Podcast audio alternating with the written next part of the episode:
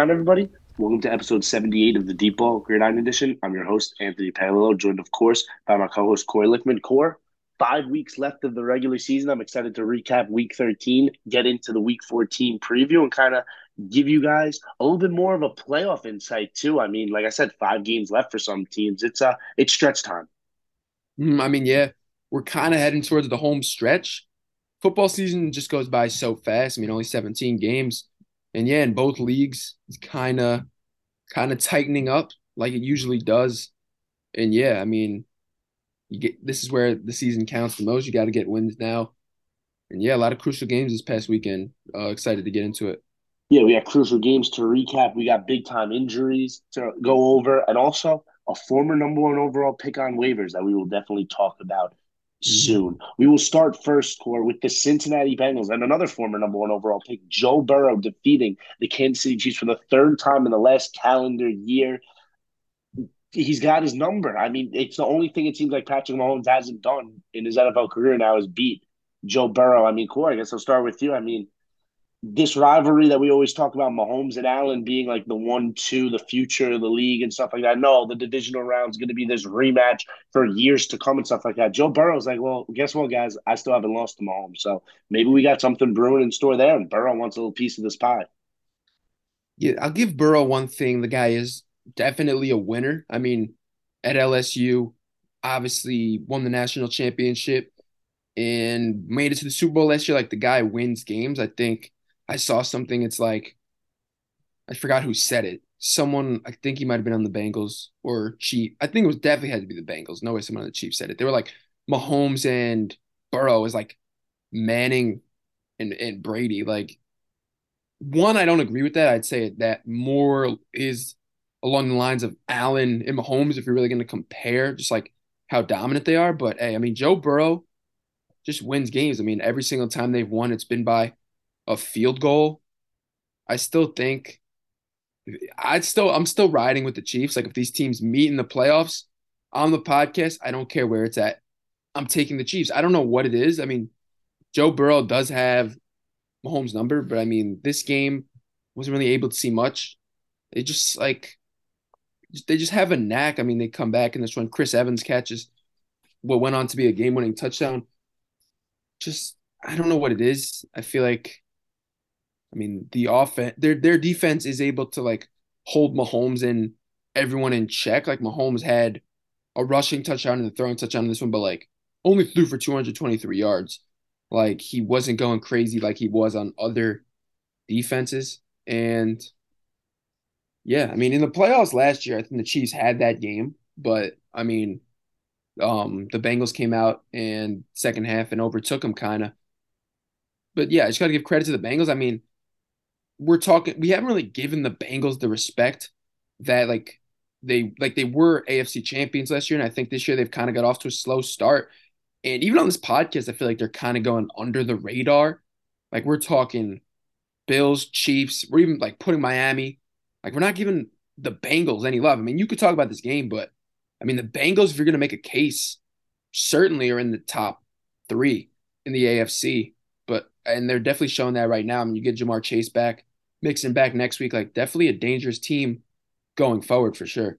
Yeah, I mean, you definitely took some words right out of my mouth that I was going to talk about. We keep saying Miami's the clear number three in the AFC. I don't think that's the case anymore. I think Cincinnati over the past couple weeks has really been playing a lot better. Their defense continues to fly under the radar too. It is a very underrated unit, an above average defense across a lot of metrics, and they keep Patrick Mahomes in check this week really don't don't allow any explosive plays. The Chiefs ran the ball. It's on 25 carries for all of their rushers combined to only 27 attempts for Mahomes. So, I mean, you just look at that breakup. That's kind of unconventional for the Chiefs in a pretty close game. You would definitely, if you ask me, expect to see those numbers a little differently. I'll say this: the game kind of turned a little bit early in the fourth quarter. The Chiefs were up by four, and Travis Kelce was stripped, fumbled. Then I believe on that drive, I don't know if I believe that drive, the I don't remember now if the Bengals scored off that drive. Besides the fact Mahomes takes a sack on third down, backs him up a little bit. Harrison Butker misses a field goal about four minutes after, and that was it. The Chiefs never got the ball back. The Bengals converted on some huge third downs late. Both of their big guys Ja'Marr Chase and Tee Higgins both had two huge third down conversions to ultimately let them wind the clock down and end up with a victory there. So their big playmakers come up with big time plays. You mentioned them getting Mixon back. I thought Perine actually looked pretty good in this one as well. Ran for over hundred yards on the ground. This is this is a good football team, core, and they're a be- I, like I don't want to say maybe they're better. I think that you know they are better than they are last year. I'm not like this that the Bengals last year in 2021 were a team that won a lot of close games. They rallied around in the second half. And if you ask me in the playoffs, I mean, I, I feel like I'm beating a dead horse. I did not think that they deserved to win really more than one playoff game. Even if you could argue that Raiders game, they kind of felt like I felt like they escaped that game. They kicked too many field goals. But th- this team's going to make some noise come January. Uh, we'll pivot to the AFC North conversation because the Ravens are also at eight and four even before Lamar Jackson like went down with an injury, like even if he didn't go down with an injury, I still think the conversation me and you would be having is that this Bengals team is significantly better than the Ravens and probably will end up ultimately winning the AFC North. But even now with the Lamar injury, I just think it makes it that much clearer if you ask me. I mean, I don't think these two teams, especially on like the defensive side of the ball too, that like I, I just think all around the Bengals are a better football team for sure the Bengals were looking a little shaky like early on, and we were like, yes. the, like the Ravens are the team in the a- AFC North. But I mean, yeah, I mean, it's just been a lot of shakiness from Baltimore. I know they beat the, I mean, they beat they beat the Saints on the road by two touchdowns, and since then, it's just been like the last three games. before that, a lot of like close close games. But I mean, they beat the Panthers thirteen to three they put up 27 on the Jags and you put up 10 this week. I know Lamar got hurt. It's just, I mean, yeah, the Bengals defense, I'd say is is better. I mean, they have a good pass rush, and then on offense, I mean, it's not even close. I mean, Tyler Huntley comes in and he goes 27 for 32 for 187 yards. Like it's just there's just no big play potential really for the Ravens. I mean, the Bengals have playmakers everywhere on offense. I mean, even Hayden Hurst at tight end. I'm not sure if he's hurt right now, but like that's, I mean, he's a good tight end. He's a, definitely a playmaker. So I think you look at it right now. I mean, it's just hard to ride with Baltimore when Cincinnati's kind of better on offense and defense. So I think Cincinnati's definitely in the driver's seat. And I mean, I don't know if you want to talk about Baltimore yet, but like right now, we can. Their schedule is not bad. I mean, this week they're on the road at Pittsburgh and then they're at Cleveland, home against the Falcons. I mean, they could easily not go over 500 over these last five games. I mean, if they go two and three, I think they'll get in. But I mean, I don't know. I've kind of been like, even if they get Lamar back, I just, I think it's a lot for them. Like, it's just like they can never win convincingly. Like, if I see the Ravens right now against any team and the spread is over a touchdown, like I'm not taking the Ravens. Just like a struggle for them. So I think their upside's definitely capped right now. I mean, if I'm Lamar Jackson, I'm not gonna like storm out of there. I mean, they could franchise tag him, but I mean, I don't know how serious injury is. But like, you got to give the guy some weapons. We talked about this in the past last week. It's just tough. I mean, a lot of pressure is on the defense, and I feel like their defense really isn't like a dominant like that. So yeah, I mean the Bengals, I think definitely the clear favorites right now to an AFC North, and I think Baltimore fans are kind of in a little bit of trouble just because I think if they do make the playoffs, I could easily see them getting upset like in the first round this is definitely a team that you kind of have to check their ceiling, and especially if Lamar Jackson were to miss, they say one to three weeks with a PCL sprain. You mentioned their schedule wasn't overly difficult, but a bunch of division games worked in there. I think the first two were both on the road with Pittsburgh and Cleveland. So, yeah, the Ravens are a better team than both of those football teams, but on the road with your backup quarterback, it's going to be a pretty tough thing to win. And yeah, they played close with Huntley down the stretch last year, but they lost a bunch of those close games. And I know they were close, but still, the, they were losses ultimately. Yes, they're tied for the division right now, and they did beat Cincinnati earlier in the year. But with a competitive AFC playoff picture that has right now outside of it, they have a two game lead on New England and the Chargers. So maybe that would be a difficult jump for one of those two teams. But if Lamar were to miss any extended period of time, maybe three, four, and four weeks, and then come back for that week 18 game against the Bengals, yeah, I, I, think the question is maybe like I don't want to overreact here. Are the Ravens not competing for the division? Are the Ravens like a shoe in for the, the playoffs at all? Lamar, the questions we will talk, I'm sure, a ton about the offseason and what direction he should go with. But yeah, I mean, last year you look at Lamar getting hurt down the stretch, them missing the playoffs, of ultimately finishing eight and nine. This year, if it maybe things go south now, who knows? And that definitely like I don't want to say people like they'll remember that the Ravens too, and like a lot of people around the organization maybe won't be as committed to Lamar long term as you would have thought that they would be in 2019, 2020 when he was leading them to playoff victories and specifically in 2020 when they beat the Titans on the road and then 2019 obviously his MVP year. But yeah, hopefully for Lamar's sake can get back because I'd love to see that week 18 game be a meaningful playoff game, you know what I mean, winning you the AFC North champion. So that would definitely be awesome to see. Corey, let's talk about another quarterback injury. Jimmy Garoppolo goes down. He didn't break his foot. Something I believe it was a sprain is what it got officially diagnosed as. About seven to eight weeks. So they're saying maybe he can come back for the divisional or the championship round or 49ers. They finally get everything clicking again after recovering from the Trey Lance season ending injury early in the year. They bring in Christian McCaffrey. They play an awesome game even with Brock Purdy at quarterback. I'm curious, Court, how bad do you think that this injury hurt San Francisco? Because I mean, we were talking about them potentially being the best team in the NFC, and yes, we have Jimmy Garoppolo has his flaws, and we're not maybe the highest on him, but Jimmy Garoppolo's proven that he continues to win. I think his record in San Francisco is like something like 40 and 16 as a starter there. So now you're going to a guy, Brock Purdy, Mr. Irrelevant, the last pick of the draft this past year out of Iowa State, who had a roller coaster career at Iowa State. I definitely followed it pretty close. He was really good as a sophomore. His junior year was a little disappointing. His senior year as well, but fell a lot in the draft. And he's just like, sometimes pressure can get to him and he can just make some head scratching plays. But again, this was a guy I mean, after his sophomore year in 2019, who people thought maybe could be a first round pick. So there's some talent there. But what do you think of the 49ers long term outlook now? See, I think when, when you look at the 49ers, like an injury to to their quarterback doesn't hurt them as much.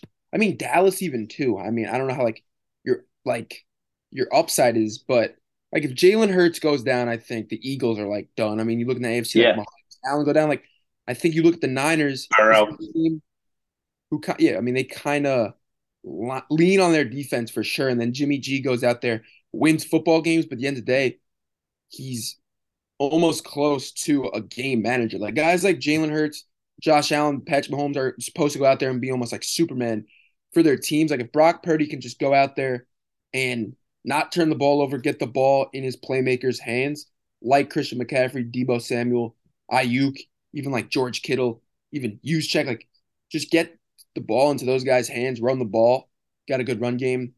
I know Elijah Mitchell's out now, but you have Chris McCaffrey. So, and then lean on that defense. Still a good O line. I mean, Trent Williams, obviously a top tackle in the NFL. So, you know, I, I think it doesn't hurt them as bad as it would hurt another like top contending team. I mean, I have to see more of Brock Purdy, but I mean, you're a seventh round pick, Mr. E relevant and you go out there and you you take over for Jimmy G and you win the game against honestly like a good Dolphins team. I'm not saying it's a good defense, but like it's a good team. Like it's a good team win. And I think right now, like the confidence for him has to be pretty high. I think this week's definitely gonna be a more challenging test. I mean, the Bucs defense is pretty good. So yeah, but I think I think the 49ers still could get out of the NFC with Brock Purdy. I think you put any type. I mean, Lungs is not like terrible. Like you put Nathan Peterman in this offense, yeah, they're going to be bad. But you put Purdy in this, I still think he could get the job done, be a good game manager, and the Niners could lean. It's not like they weren't getting elite quarterback play from Jimmy G. So if he could just not turn the ball over, I still think this team could get out of the NFC. Yeah, I'm don't know how willing I'm far to say that they, they can get out of the NFC. Maybe I can say that they'll win a playoff game with Brock Purdy, which to be able to win a playoff game with a backup quarterback, still, if you ask me, is an impressive feat. Or maybe even get to championship weekend. I'll even maybe one up that. I mean, Garoppolo, if you ask me, I thought was playing pretty good football these past couple games down the stretch before that Saints game. So that's kind of where you were getting that. Oh, maybe the 49ers can win the Super Bowl even with a guy like Garoppolo. And obviously, when Garoppolo's towards like the lower level of his play, then you're like, okay, yeah, he really is a game manager. Maybe at some points last year, even late in the year. But yeah, you look at some of the like games that he played in the playoffs last year, they were able to win playoff games really not to and like Jimmy G again was yeah, he was a glorified game manager then. Purdy's obviously a rookie. I think that's one of the things. Maybe if he was like a backup, like a little more experienced and stuff, he would have like be able to deal with some of that pressure. There's definitely going to be some nerves that these last five games of the regular season, hopefully he's able to overcome. But yeah, this was a statement win from the 49ers to give up a 75 yard touchdown on the first play from scrimmage and lose your quarterback early and ultimately really handle this Dolphins team. I mean, Nick Bosa is not getting talked about enough as potentially winning defensive player of the year, three sacks in this game. Dolphins did not convert a third down all game, which for their high powered offense is crazy. Tua had probably you could say his worst game of the season. Both of their offensive tackles were out in this one, so that's definitely to keep note of. That was a big thing going into the year that they were able to bring in Terron Armstead, move Austin Jackson over to the right side, and get let Tua get the ball out of his hands quickly. That's been Mike McDaniel's mo on offense. So hopefully Armstead can get back. I believe they also just signed Eric Fisher, former number one overall pick in 2013 by the Kansas City Chiefs. So let's see if Fisher's got anything left in the tank, and hopefully he can help keep Tua upright because that's a big, big key for them. They were also have Jalen Waddle for a little bit of this game. He was a little banged up. That doesn't seem too major in the sense of like hope he, he should be back this week. I hope he probably returned to this game. But I'm just saying maybe that like when you don't have both of Tyreek Hill and Jalen Waddle out there, I'd love to possibly see Tua splits without Waddle in this game. Like I said, just Tua overall was just a little off in this game. San Francisco was able to do a really good job of getting pressure on him, and Brock Purdy was able to handle the offense really well. For a seventh round pick to come off the bench and get your first, like I know he got some game action in that Mexico City game on Monday night against the Cardinals, but your first extended game action and under a lot of pressure against the eight and four, eight and three Miami Dolphins, and you play that well. I'll tip my cap to Brock Purdy. He made a couple big throws. He's gonna have to continue to get better. But yeah, let's see what Kyle Shanahan and company can do with him there. They won core. Seattle also won, and now that means that San Francisco's one game up on Seattle. Even with Purdy, do you think that San Francisco can keep that one game lead, or do you think that they could potentially be in trouble for the division? Now, I will note they do play not this coming week, but in week that would be week 15 that they play. I mm-hmm. also know that San Francisco beat Seattle in the first game, so you'd think that if Seattle beats, like if Seattle loses that, then they'd be done. But I just want to bring up the division record before I bring the question to you they, they probably would have the same division record as well. So then it would go to even more. So do basically, do you think that Seattle can catch San Francisco? They'd have to win that Week 15 game. But do you think Seattle can catch San Francisco with Purdy at the helm? No, I don't think they will catch. I don't think they're going to catch San Francisco. I mean, I think the Niners are a team. I'm not giving any disrespect to Jimmy G. I think he's a good NFL quarterback, but I just think Jimmy G is not how this team like goes. I mean, he's been good, but I think it's just a good offense. I mean, you could plug in quarterbacks into this offense. I mean, also like running backs in the past, like it's just a good. I mean, Kyle Shanahan just a good offensive mind. So I don't think they're gonna catch. I don't think the Seahawks are gonna catch the Niners. The Seahawks have been playing a little bit more shaky ball recently. I mean, they lost to the Bucs, lost to the Raiders, squeezed by the Rams. I know Kenneth Walker got hurt. They didn't really have a great run game, but I kind of think their better their best days. I mean, hey, maybe this will turn out to be a cold take, but I think their best days are kind of in the past, like for this season. So I think the Niners hold off the Seahawks, and I think they win this division, even though it's been a good season for Seattle, and I still think they could squeeze into a wild card spot. But no, I don't think they'll catch the Niners. Yeah, I'm in agreement. I mean, we really haven't also highlighted the fact that the Niners have arguably a top three defense in the league by terms of expected points added. They're top two right up there with Dallas. They are the best run defense as well in terms of expected points added. So Nick Bosa, Fred Warner, those two guys obviously a little bit more pressure on them to continue this dominance there. But I'm yeah, I think San Francisco ultimately will beat out Seattle for the division lead. And we will get into Seattle and where maybe they stand in a wild card in a little bit. But I just want to pivot this now to when Jimmy Garoppolo went down, and obviously that Monday, right? People are thinking, oh, will San Francisco rock with Brock Purdy? There was a wild rumor thrown out there. Oh, maybe even Matt Ryan should go X for his release and reunite with Kyle Shanahan. Like that, that's just unrealistic. Baker Mayfield X for his release from the Carolina Panthers, and people, of course, connected the dots. They were saying, "Oh, Baker Mayfield to San Francisco. Baker Mayfield will win the Super Bowl with Kyle Shanahan." Yada yada yada. Baker Mayfield, only one team put a claim in for him. It was not the San Francisco 49ers.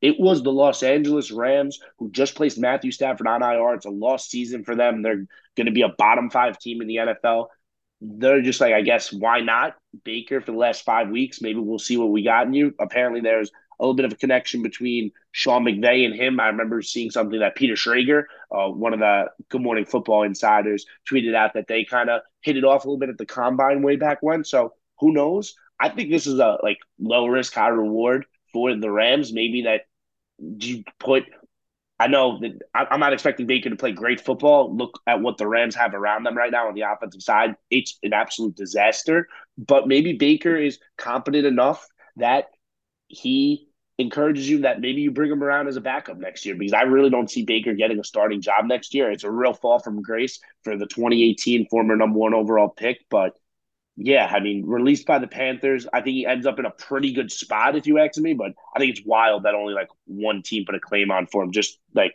because I mean, a couple years ago, this guy looked like the potential franchise quarterback of the Cleveland Browns, and now he's getting dumped by the Panthers, and literally one out of thirty-two teams wanted him.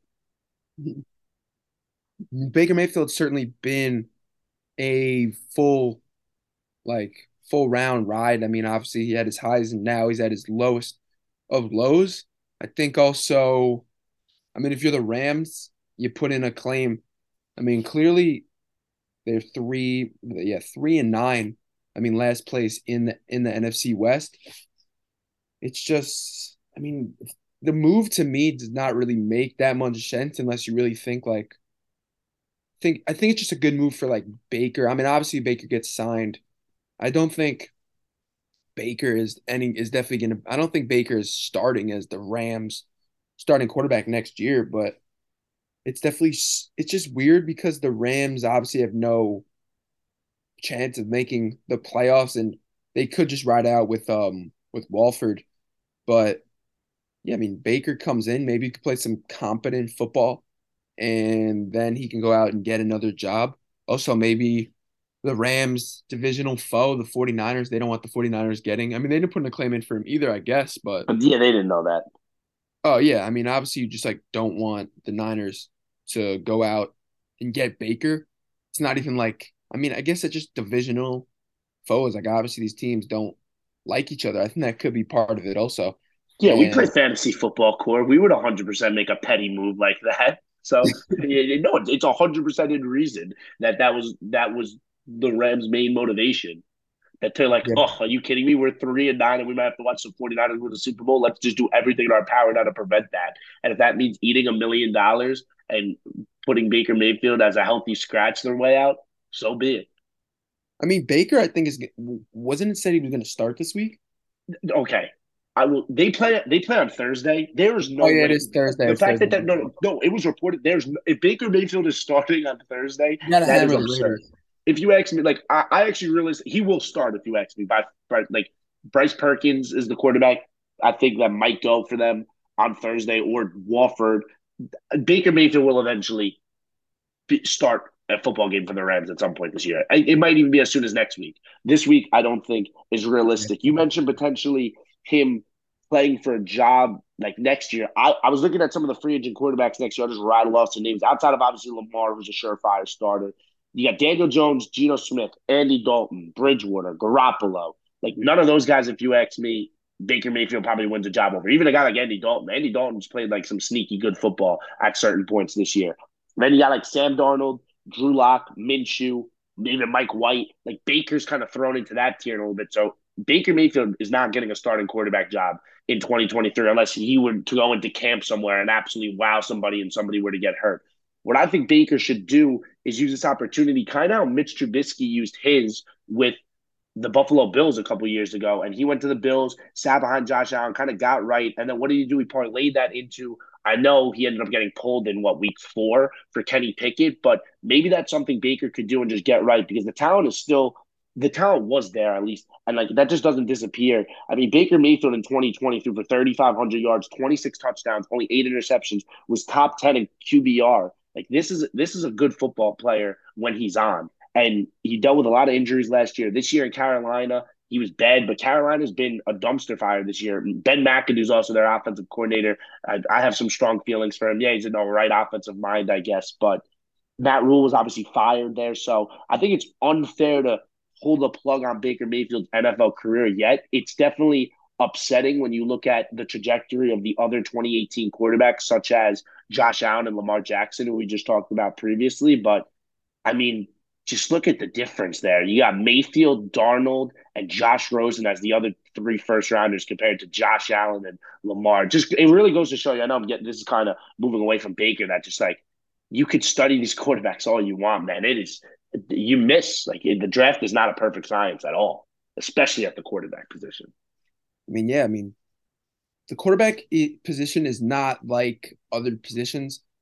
I mean, obviously, you look at like, I mean, most receivers are like running backs, like they come in and they're kind of studs, more maybe like D linemen, like they're just like good. But I mean, quarterbacks are not even like guaranteed studs. I mean, even Trevor Lawrence, I mean, I know he's looked like better this year, but I mean, he still had some like poor moments this year. I mean, it's just tough. That's why I think like Herbert, people I hate like people like slander Herbert. Like, if you're telling me like who's looked the best as a rookie over like the last few years, I mean, it's obviously Justin Herbert. Like he came mm-hmm. into that Chargers offense was just slinging the rock, just like putting up numbers. So, I mean, like Zach Wilson struggled. I mean, Fields has had his struggles. I mean, he's doing better now. He's kind of like running a lot. I mean, Mac Jones now look good. And then that class, yeah, I mean, Lamar and Josh Allen were good, but everyone else, Josh Rosen, like, it's just hard to get your franchise quarterback. That's why you look across the league right now. A lot of these teams, I mean, obviously Mahomes, Allen, Hurts, I'm putting there, Herbert, I'll put in there, like Burrow. Then there's like a lot of teams searching for like a franchise quarterback. It's either like they had a guy like I'll put Brady and Rodgers, Stafford. Yeah, like, of course, like an age, like aging and stuff like that. Yeah, like they're kind of in the process of almost. I wouldn't say like dump this quarterback, but they're kind of knowing like the future is not lying with the quarterback they have now. Like a lot mm-hmm. of teams are just not in stable like condition. I'll put Kyler. Kyler's got to be like, yeah, he's their franchise quarterback. Like they're not gonna, they're not winning anything. It's just they just pay him too. Yeah, yeah. It's just hard to find your guy and have success. So I mean, yeah, quarterback's definitely like the hardest position in. I mean, I texted you like a while ago. Like, you look at the NBA, like guys, like number one picks these days, like they're not really being a bust. I mean, Paolo Banchero is coming into the NBA and just putting up 20 plus points. Like in the NFL, you got um quarterbacks coming in and they're just like struggling. So it's just definitely tough. I mean, NFL scouts, I mean, those guys get paid a lot of money and they got to come in. I mean, NFL front offices, like you got to scout these guys and see what you like. I mean, the Jets haven't, I mean, you thought Sam Darnold, then Zach Wilson. It's just, it's just tough. So, I mean, it's tough to be an NFL quarterback. It's just a lot. So, I don't know. Hopefully, Baker could somewhat turn back the clocks with uh with the Rams in this in this limited like opportunities got, but it's definitely tough yeah, I mean, it's kind of similar in the sense, obviously, in 2020, that was his first year with Stefanski. Stefanski and Sean McVay have some things that overlap. So maybe that's also why they think that he can learn the playbook kind of quicker, just because of his experience with that system. So we'll have to wait and see. Court, kind of throwing you back to this like quarterback bus label. It's like, I mean, me personally as a Giants fan, I have stronger feelings to this. It's why, like, when you look at a guy like Daniel Jones and you really look at some of these quarterback classes the past couple years, it's like Daniel, like, and by no means am I going to say that Daniel Jones through four years has been this huge home run success. But like to just be like, oh yeah, that dude was a straight up bust. Like, look at the three quarterbacks that I just mentioned in the draft prior, and look at that. Like, how you know what I mean?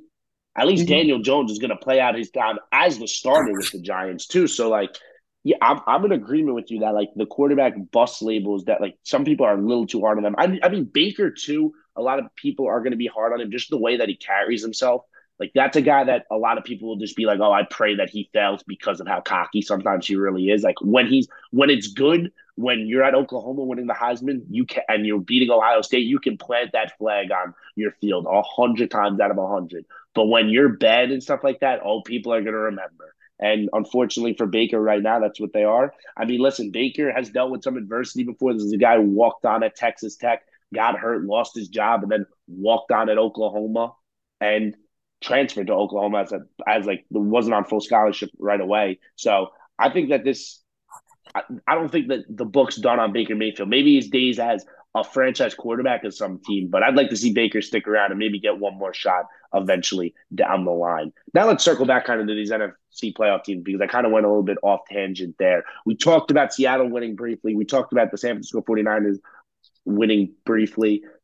The NFC playoff teams, Court, just had an unbelievable week. I mean, none of them lost. The Cowboys and the Eagles both won huge. I mean, AJ Brown was so good against his former team that the Titans fired their GM today for for trading him. Now that's obviously not exactly 100% true, but yes, the Titans GM did get fired today, which Jon Robinson had been there for a bunch of years. But they win big, the Eagles. The Cowboys on Sunday Night Football, what was it, 33 unanswered points in the fourth quarter or something that like that? It got so bad that the Colts were taking knees at the end of the game. Um, the Vikings, the Vikings. I mean, core, you're Jets, man. One for six in the red zone, like brutal, man. I, I, don't care if you got Mike White a quarterback. I don't care if you got well, you can't go one for six in the red zone. Just can't happen.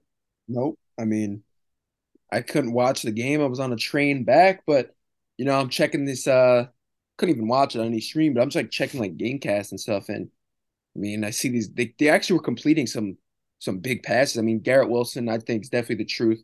I think he's um solidified himself. Could be a number one wide receiver for years to come. I mean, you're driving down the field. I, it was they were down. I think it was 20. It was 27-22, yeah. And you're driving down the field. I think it was under two minutes. You got first and goal at the four. I mean, you get four tries. Like I think they even got they gained three yards on the first down. You get three tries to gain one yard and you just can't get it. I mm-hmm. mean, just a brutal loss. I'll continue as like I don't mean like the Vikings just continue. I know they beat the Bills, but they just continue to show they're very shaky. I mean, they're winning these games, but like I'm just not convinced that this team will do anything in the playoffs. Like I think their ceiling is legitimately just one win. Like I can't see them getting to an NFC championship game. They're just not better than the Niners, Cowboys, or Eagles. So I mean, yeah, I mean, my my my roommate's actually a, Vikings fan. He's like talking all this, all this uh trash to me. Like, I mean, the Jets had 200 more yards of offense. I mean, we're one for six in the red zone. Your team is at the time nine and two. I don't know. It's just like I wouldn't be talking trash of that. I mean, a win is a win. Just wasn't like that convincing of a win. But hey, you look in the scoreboard. I mean, you look in the standings. They are still in first place. I just think they're poised. I mean, they're like bound for somewhat of an early um playoff exit still. I'll I'll stay with uh I'll keep my word with that until like they actually prove me wrong. I don't think they're gonna go anywhere in the playoffs, but yeah, I mean, before that, I'll just say the Jets were also three for 16 on third down against one of the worst pass defense statistically in the league. That also does not help them along with their one for six in the red zone on scoring touchdowns. Just can't settle for that many field goals. Going back to the Vikings, nine and zero oh in one score games is the absolute. That is just absolutely one thousand percent one of the most unsustainable things in football right now. That's just not going to keep up. They're no, for some. They're like, no, these guys are like the 2021, 2022 Providence Friars in uh yes Yes, I mean, hey, college basketball fans, you're 100 percent right, Court. It's a it's a good comparison. I mean, they got to the Sweet 16, but still, I mean, we all knew like Providence is not bound for anything like deep run. But they also yeah. walked the Providence. Also, I'm pretty sure walked into a 13 seed in round two, right? They got Richmond round two, but hey, or, football yeah, 12, yeah. Comparison. You can keep going though. No, that's a that's a great comparison because it's 100 percent right. You can look at the team and you could be like, yeah, maybe they're going to win these regular season games and stuff like that. But I don't want to say what for because yes, if they win this week, they literally clinch the NFC North, which is an impressive accomplishment. If they end up winning 13 regular season games, hats off to the Vikings. But at the end of the day, you don't play to win 13 games in a regular season. You play so on the second Sunday in February, you can hold up the Lombardi Trophy and I just don't think you can say that right now about the Vikings. Again, I'm going to bring up uh, expected points added. They are literally dead average, league average on both offensive uh, EPA and defensive EPA. Like for a nine and three or nine nine and two, nine and three, or ten and two, excuse me, ten and two team. That's absurd. Like that's just unheard of. They are underdogs this week against the Detroit Lions. If we'll get into that pick later, a five and seven Detroit Lions team, they are underdogs too. That kind of just shows you what Vegas at least thinks of them. Moving on to the Tampa Bay Buccaneers. Again, I don't know how they end up winning this game. I saw somewhere uh, New Orleans had a 98 like point something win probability, and then Mark Ingram steps out of bounds for some reason with like six minutes left instead of getting the first down. Then on third down, they don't get it. Brady scores a touchdown. They go three and out in 20 seconds. Brady gets it again. I mean, on that last drive, finding his guy Chris Godwin. I it's I don't know what Tom Brady does sometimes and how good of a motivator he must be. But I mean, this is now the second. Obviously, we've seen it so many times over the years, but this is just the second time in like the last what five weeks that Brady and the Bucs have absolutely stolen a game like this. Even when every like everything's not going good around him and like his team's like not good. The Buccaneers are not that good of a football team at all. Like Tom Brady is still able to find a way, erase a 13 point deficit against one of his arch nemesis, like the Saints in the regular season this past couple years. I mean, you tip your cap to that man. That guy clearly is able to motivate people like nobody else. Mm-hmm. I mean, Brady. You look at them since. I mean, they really haven't even put together one game this year where you're like, oh, the Bucs are back. They've won a few, like they've won six games this year, but like looking up and down this schedule, Pay, I mean, there's just not. I mean, yeah, Tom Brady's the goat. think like the Vike. I mean, the, the bank the Bucs could win these one possession games and you'll still have more belief in it just because it's Tom Brady and the Vikings have Kirk Cousins. But like you look up and down. I mean, week one, they beat Dallas. They scored 19 points. They held the Cowboys to three. They beat the, they beat the Saints. I'm, so, I'm, so, I'm, sorry. I'm sorry. Like you said, the Bucs being back. I think in week one, they that, that was their best game of the season. But we were we were just like, all right, that's the same old Bucs that we're gonna get, right? And then yeah, it's just been. Eh. Yeah, I mean, you lose 14 to 12. I mean, you could say the best game they've played was a loss, and it was because they were actually putting up points against the Chiefs. I think since then, this team just doesn't put up points. I'm like looking, I didn't like look up this before. Yeah, they have not put up over 20, 24 points in and anything. I mean, even less than that. I mean, the one offensive, the one good offensive game they had was against the Chiefs, where they were trailing most of the game by like multiple scores and they were just airing it out. Like I just think the Bucs right now, like they're just not a good football team. I think I think Vegas has to continue to give them like some type of respect just because it's Tom Brady. I don't like they don't even if he's 45, he's Tom Brady. I think this week, even with Brock Purdy, I mean the Bucs might win the game, but I still think like minus three and a half. It's absurd. I think it's kind of absurd. I mean, I think even with Brock Purdy, I'd still make it like San Francisco like minus six. But when you look at this team, like they just struggle. Like they have so many three and outs. It's actually crazy. You can't really run the ball. And when their O line like folds a little, I mean Brady, I mean obviously 45, he just can't escape. And it just that's what happened. And like I was talking before, I think you look at all the teams like struggling mightily this year.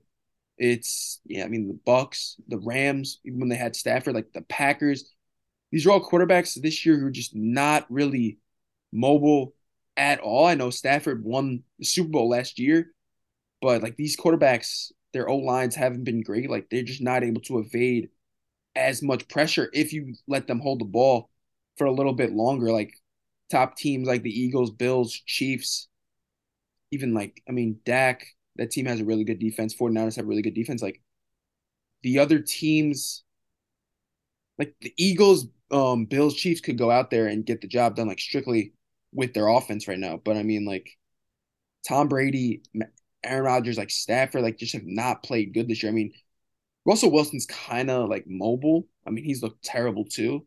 Just think like right now the game is definitely evolving into either get the ball out of your hand quick or like just just like you need a mobile quarterback. I mean, even Lamar, if you put Tom Brady on the Ravens, they're actually like terrible. I mean, mm-hmm. like they're under 500. I mean, he's 45, but like definitely Lamar Jackson being mobile in that offense definitely helps them. So I think, yeah, I mean, they're gonna have like a good O line or like two, Yeah, like you said earlier, Tua gets the ball out of his hands quick. I mean, Jimmy G has a good O line, able to like just get the ball to his playmakers. But yeah, I think mobile quarterbacks right now, I think are definitely definitely crucial in um in the league right now. I think it's trending in that direction. Yeah, I mean one other name that I think you could throw out too that is extremely immobile and it's shown Matt Ryan with the Indianapolis Colts. Their offensive lines kind of fell apart a little bit this year as well. That I mean he's if not, he has to lead the league in turnovers as well at the quarterback position. But yeah, I mean, it's one thing too. Specifically, I'll say with the Rams and the Bucs, they can't run the football either. So it's definitely something to look at too. How possibly defenses have been playing them, keeping them in the pocket, just sending extra guys potentially even too, and really forcing these makeshift offensive lines that both these two teams have had. I mean, the the, uh, the Buccaneers still haven't figured out their offensive line this year, their problems like and just really test those and really attack some weak links. It's a good job for the defensive coordinators who have had a game plan against the Bucs this year because I mean the Bucs offense even last year was exposed. Was it last year that Brady led the league in passing yards? Yeah, right. Yeah, five thousand last year. Yeah, yeah, yeah, yeah. Because it was last year. Because then he walked out, like he would have walked out leading the league in passing yards. And again, this year it's just, it's just a tale of two years. But we'll we'll see. I'm not, of course, don't write them out yet. But if you ask me, it would be very surprising. I think there's a fine line between the Vikings and the Buccaneers and the top three teams in the NFC, the 49ers, the Eagles, and the Cowboys. I think that's a very fair judgment oh. to say. And I think that a lot of people would tend to agree with us. The last two teams we'll talk about in the NFC are Washington, the Commanders, and the Giants, who tie. First of all, the fact that you could still tie in the regular season it it just bothers me. And like I said, maybe I'm gonna be a little like I'll, I'll, be a little strongly opinionated here because it's tough core on a Sunday to walk out of a football game being like, yeah, my team tied.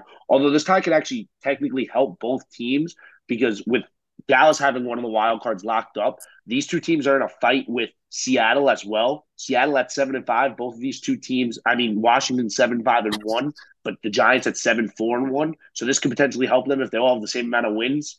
Like Seattle gets screwed there. Uh, even I was looking at like the Lions too. If the Lions were wanting to go on a run, that like puts them in a problem too with the tie, and then they don't even have the tiebreaker over Washington, who they beat earlier this year.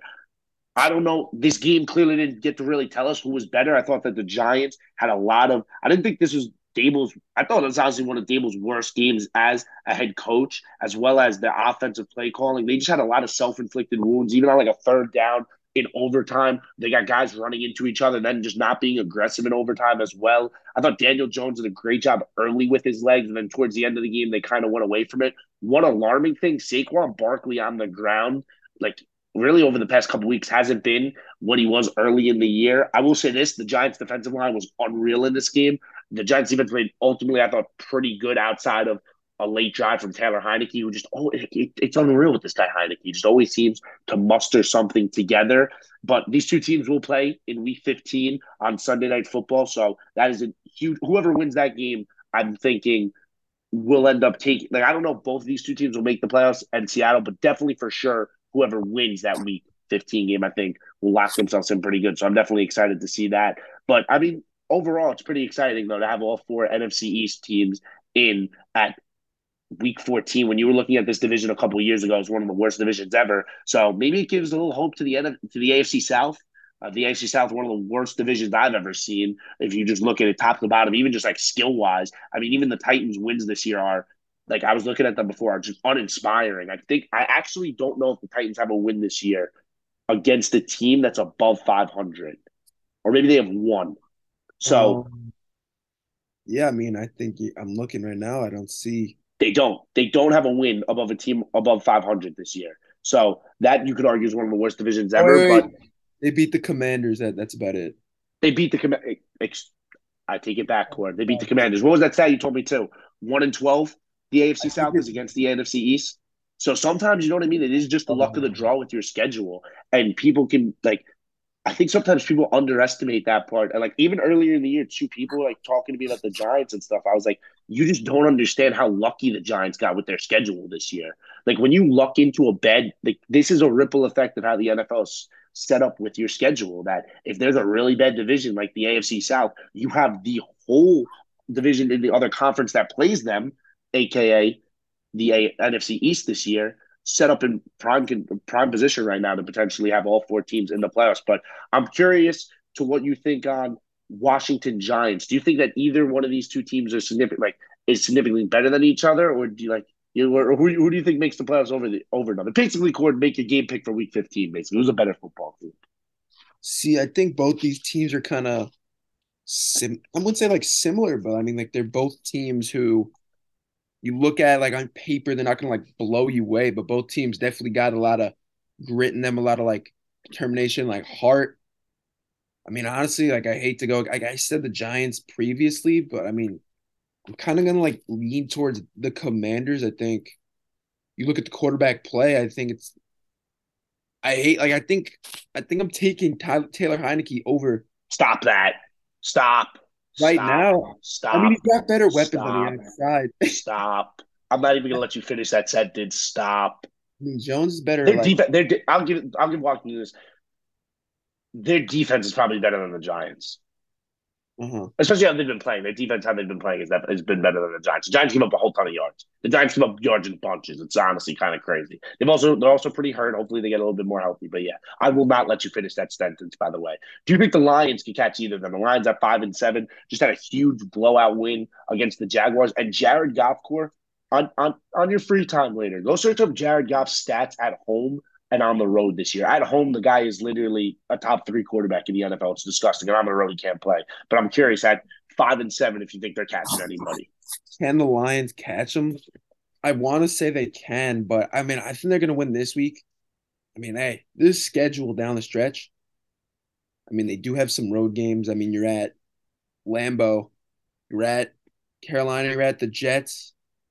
I mean, you probably think if they want to have at least a chance, you got to go at least nine and eight. So, I mean, you got to go at least four and one. I don't think they're going to catch them. I think it's a little too late, but I think they definitely have a solid future. I don't know if you ride with um Goff for another year. I mean, he's played well. I mean, so I don't think they're going to catch him, but I mean, hey, there's a reason why the Lions are minus two and a half. I don't even know who the, the, the Vikings got out. I know they got like Christian Darrisaw out on the on O line, but he was out last week too. So I mean, I don't think they're gonna catch either one of these teams, but like if you told me like the Lions had to play the Commanders or the Giants neutral field like one game, I mean, I, I don't know. I mean, I don't know Jared Goff on a neutral field, but I think the Lions. I think it's just a little too late, but I might have to take the Lions over both of them.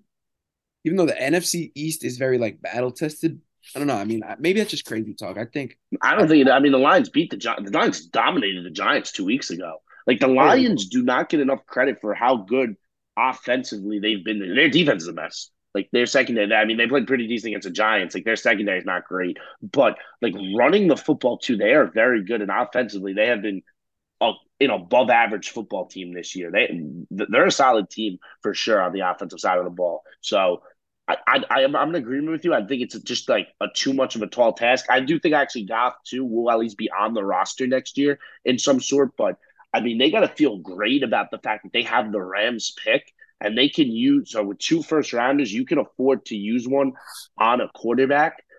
Will it be the Rams pick potentially in the top three? You taking Stroud or Bryce Young, or maybe with your own pick, which if you don't make the playoffs, eight win team, probably in the 15, 16 range. Maybe you move up a couple picks, or maybe you can stay put and you take a Will Levis and Anthony Richardson, who's that, or maybe people say that their upsides are great, but they are a little raw right now and could use that time to develop, which Jared Goff could potentially give them that time because Jared Goff has played some real good football this year. So we're going to make our game picks as well. I know we're kind of a real good like lead into. So are you going with the Lions? And I hear you right there at minus two and a half in Ford Field against the Vikings this week.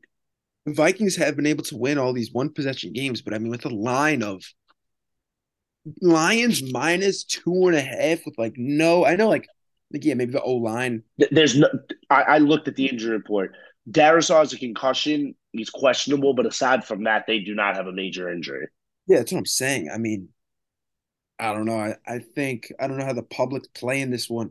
He lines like the lines, not lions, like spreads like this are just so annoying because you look at this. I mean, realistically, I know the Lions have played good ball, but like to give this respect to the 10 and 2 Vikings, like you think like Vegas makes this line maybe, I don't know, minus three, minus two and a half at the Lions, and they just make it like in the Vikings' favor, and they make it Lions minus two and a half. I mean, it's just such a wacky line. I don't even know if I would touch it.